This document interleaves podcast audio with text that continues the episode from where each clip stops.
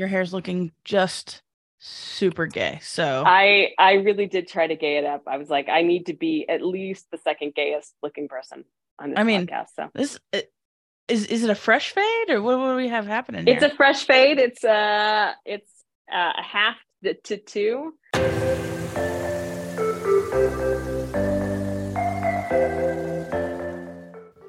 Welcome to This Bible Podcast. I know, the name's super creative. I'm your host, Sam Blewis, and I'm glad you're here.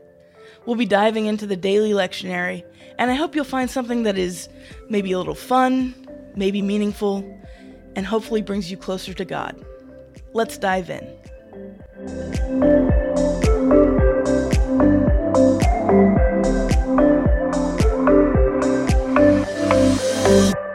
My name is Lindsey Bell-Kerr. I'm the pastor at Christ Church United Methodist in Santa Rosa. I'm going to be reading John 16:16 through 24. This is in the New Revised Standard Version. A little while, and you will no longer see me. And again, a little while, and you will see me. Then some of his disciples said to one another, "What does he mean by saying to us, a little while, you will no longer see me, and again, a little while, and you will see me, and because I am going to the Father?" They said, "What does he mean by this, a little while? We do not know what he's talking about." Jesus knew that they wanted to ask him, so he said to them, "Are you discussing among yourselves what I meant when I said, a little while, and you will no longer see me, and again, a little while, and you will see me? Very truly, I tell you, you will weep and mourn, but the world will rejoice. You will have pain, but your pain will turn into joy. When a woman is in labor, she has pain because her hour has come. But when her child is born, she no longer remembers the anguish because of the joy of having brought a human being into the world. So you have pain now, but I will see you again, and your hearts will rejoice, and no one will take your joy from you. On that day, you will ask nothing of me. Very truly, I tell you, if you ask anything of the Father in my name, he will give it to you. Until now, you have not asked for anything in my name. Ask and you will receive, so that your joy may be complete." Word of God, people of God. Thanks be to God. Oh, John. Yeah. Every time I have to read these passages out loud to my church, I think, we can't use any, we have to always use the full antecedent. Like, we can't just use a pronoun or abbreviate. We just need to. Did we have other words available to us? Yeah. Right. It is three times that we hear the phrase, "Soon you won't see me," and soon after that, "You will see me." Yeah. And I can only, the Greek text is still also repetitive. It's not like we didn't have additional words in English to describe different words in Greek. Like, no, he's gotten on this little while train, and he's riding it for longer than a little while. Gonna take it. It's like the song we used to sing in contemporary quote unquote worship with "I'm desperate for you," and it went on and on and on. Like, there's only so desperate I can be. Yeah. Until a certain point, you're just desperate about being desperate, and then. Yeah. What's that? You might as well be at Lilith Fair at that point. That's right. Yeah. But yeah, no, I think it's like, oh, okay. Clearly there is something here, right? So some in the Greek, definitely in kind of the First Testament, in Hebrew, like if it's repeated, like it's for emphasis, right? Mm-hmm. And so I think, in some ways we're going for emphasis, but it's a long phrase to be repeating here for emphasis. Yeah, but I think that's a good point, that we're repeating it so we kind of go, right, perhaps we deepen, right? So we go, I think we sort of go from the head in some ways to the heart, to the body, right?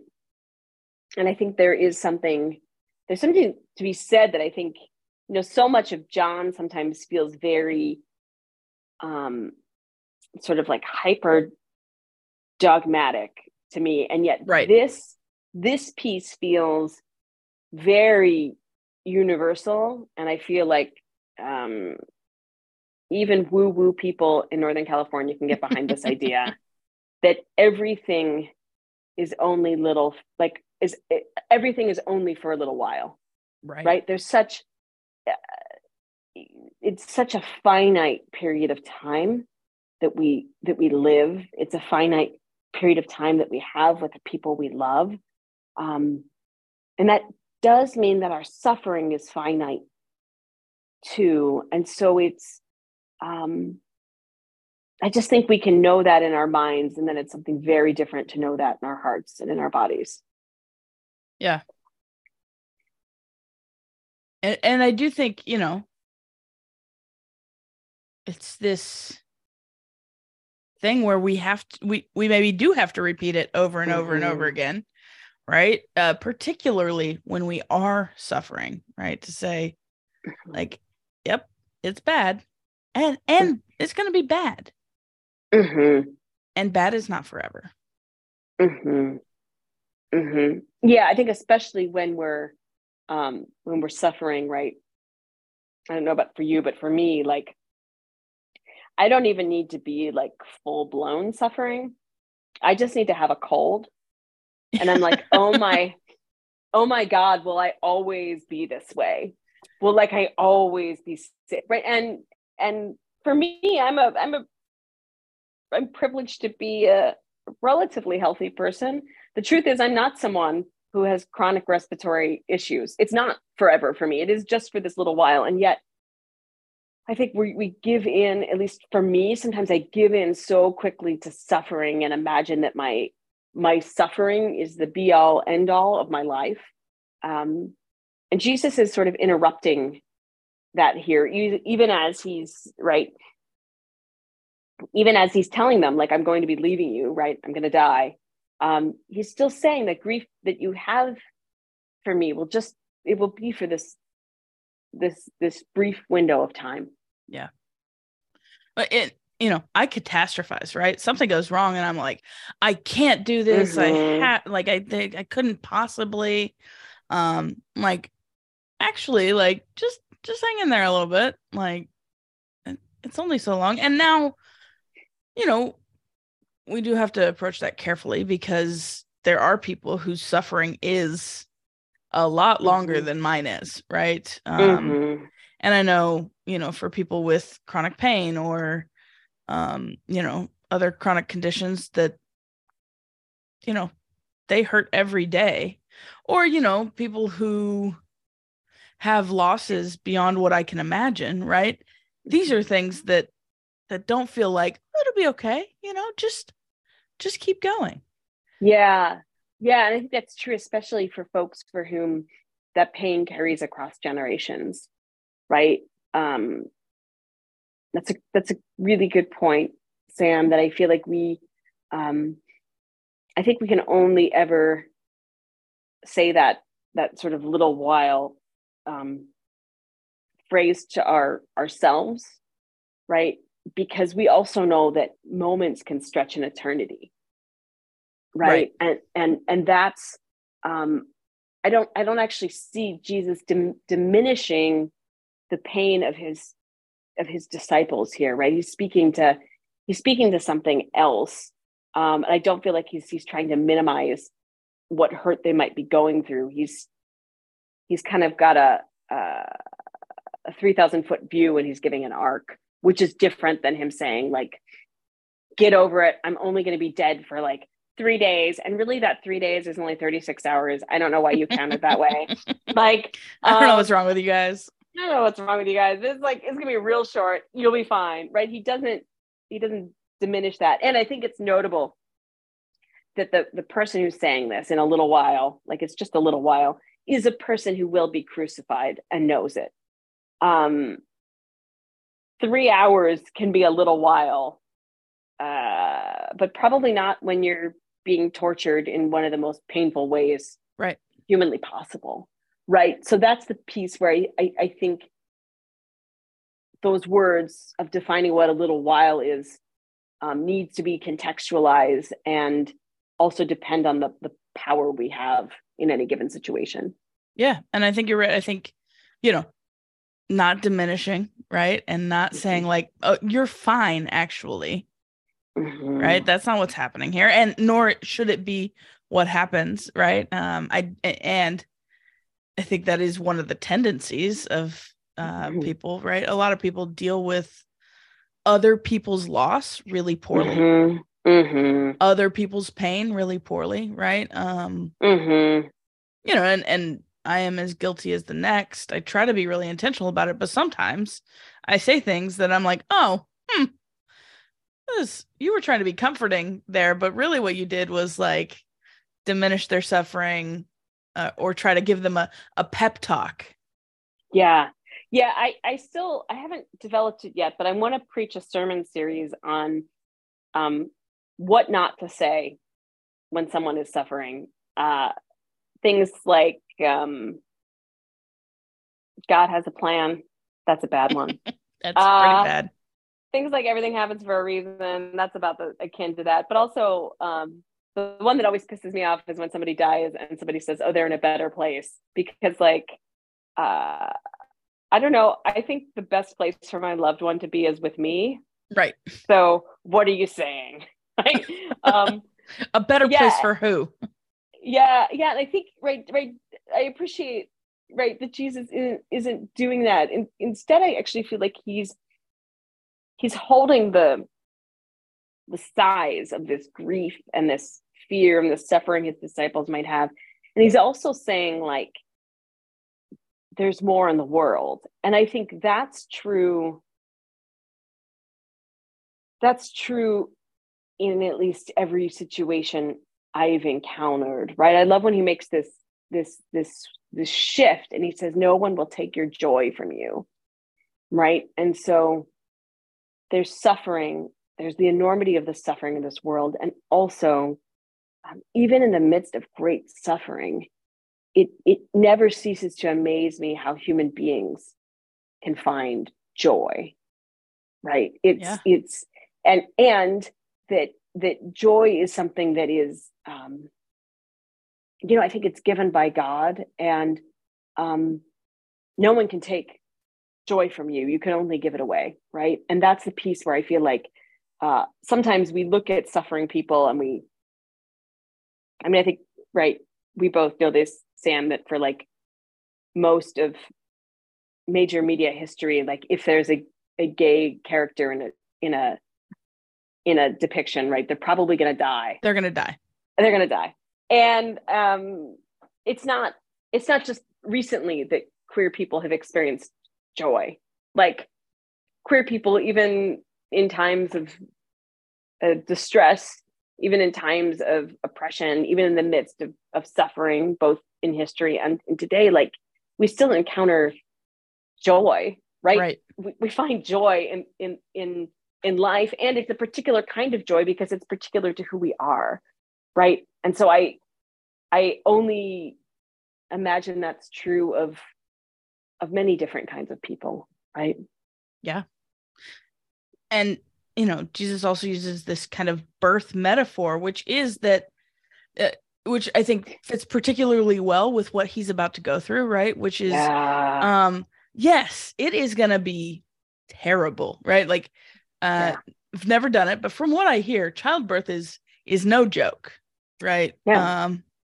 And they didn't really have epidurals in Jesus' day, but no, and I think it's again, the context is key here, because usually when I hear someone who hasn't gone through childbirth, particularly a biological man, using childbirth metaphors, I'm mm-hmm. like, shut the front door.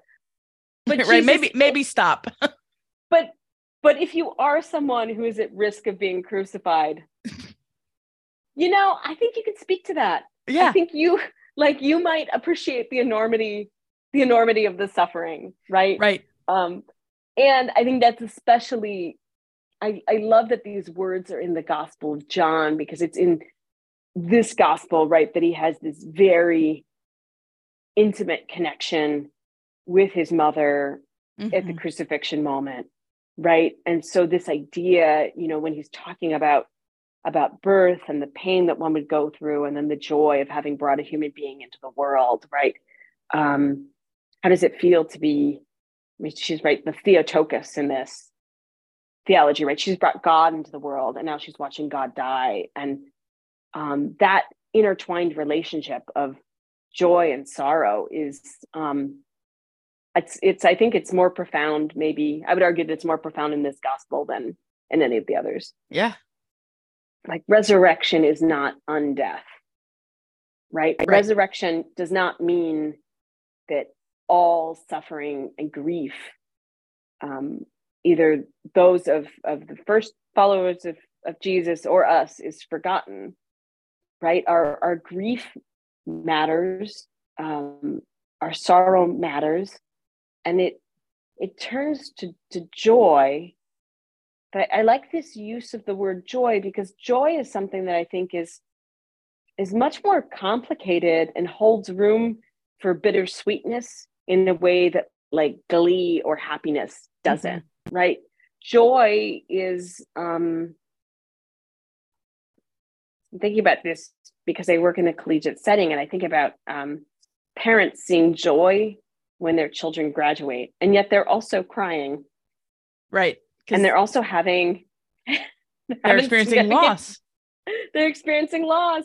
And it's joy because there's possibility and hope to where their children are going, but in many ways they're still losing them, right? And so that's, I think, resurrection holds that very sophisticated and mature understanding of what joy is. And that's what this, I think that's what this passage does, is it says that suffering and joy sit side by side together. And because this is the Gospel of John, we should assume that both suffering and joy are a part of the abundant life that Jesus offers us. Right. Right. Together. Yeah. Yeah.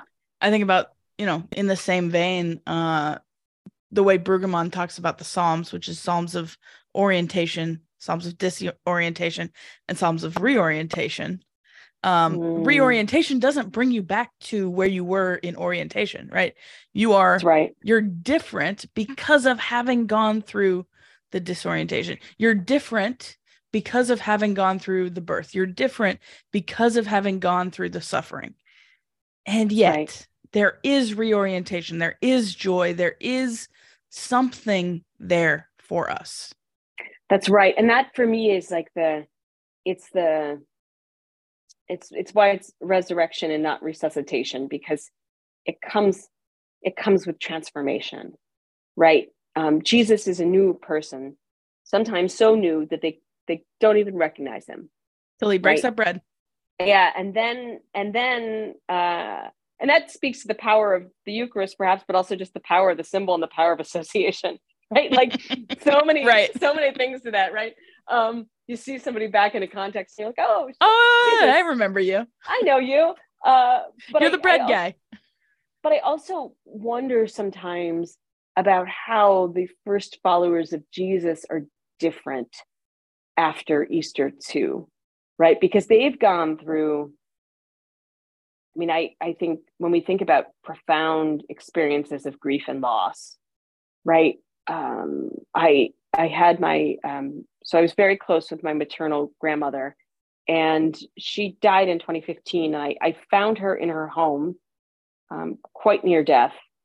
And then she went to the hospital and she hung on for a little while, but it was like if you could line up how badly a death could go, in a hospital, it was just like, she was never out of pain. It was just excruciating. Right. And we've been around, I'm sure we both have been around people who die in ways that are grace-filled, and there's beauty in it. And this was not that. And I can, if I see a picture of myself in 2015 or 2016, I know immediately what month it is, because I even visibly was a different person. Yeah. After that experience. And that wasn't even crucifixion, and that wasn't even the loss of a child, and that wasn't fear of an empire, right? Destroying me as well, right? It was this very, it's a very, very specific experience in my own personal life. And I can also see ways in which that's true for many other people is that a profound loss transforms you. So even what joy feels like afterwards feels different because you are no longer who you were.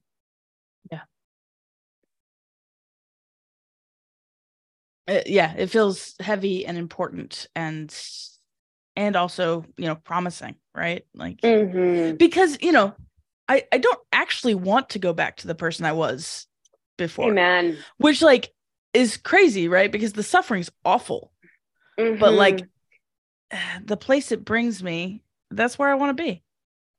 Yeah, no, I agree with that completely, because I think it, if we experience our suffering and allow ourselves to be open to how God is at work in that, right? Rather than descend perhaps into bitterness, resentment, or hate. I think suffering has the capacity to make us more empathetic to others. Suffering makes our lives more urgent. For me, at least, after my experience with my grandmother, I really did see and still see other human beings as precious in a way that I did not before. Yeah. It wasn't, I think that I didn't care. It was just that I didn't know in this embodied level how precious life is and how precious meaningful life is. So yeah, after the death of Jesus, the disciples are different people. And quite frankly, they seem to have a different understanding of the world, right? And yeah, I mean, they're not here to speak, but I think we can assume that they might not want to go back either and be who they were before. Right. I mean, that's true. Yeah. So, in this Eastertide where we're living right now, well, what is the word that you would say is for us today, right? What is the practice or the thought that you think we might carry with us? I mean, part of this is in the text. Part of it is also just what we talked about, and it's just very true in my ministry, is that, what I've heard us talking about is this idea that suffering can transform us, can transform our joy. And my hope for us as disciples of Jesus is that we remember that is true of every single human being who lives. And sometimes I think we get locked into systems that do harm. We get locked into tensions in relationships because we can't imagine the possibility, or we don't imagine the possibility that the other person could ever be changed. And I think the good news for me in this passage, and it's often the good news for me when I read scripture, is that God isn't done with any one of us, and that at any moment, right, we can be transformed. Our suffering can be transformed into joy. Our resentment could be transformed into grace. We could be transformed into friends, right? All this transformation is possible. And that for me is what resurrection looks like when it's lived out in a daily life. Mm-hmm. Yeah. I think for me today, that is a really good word and kind of a hard word too. Because mm-hmm. there are some people who I'm like, I don't actually want to believe you can be transformed. Oh yeah, man. It's not, but it's the good news is yeah, they can be. And so can I. Amen. Amen. Yeah. Agree. Will you pray for us? Sure.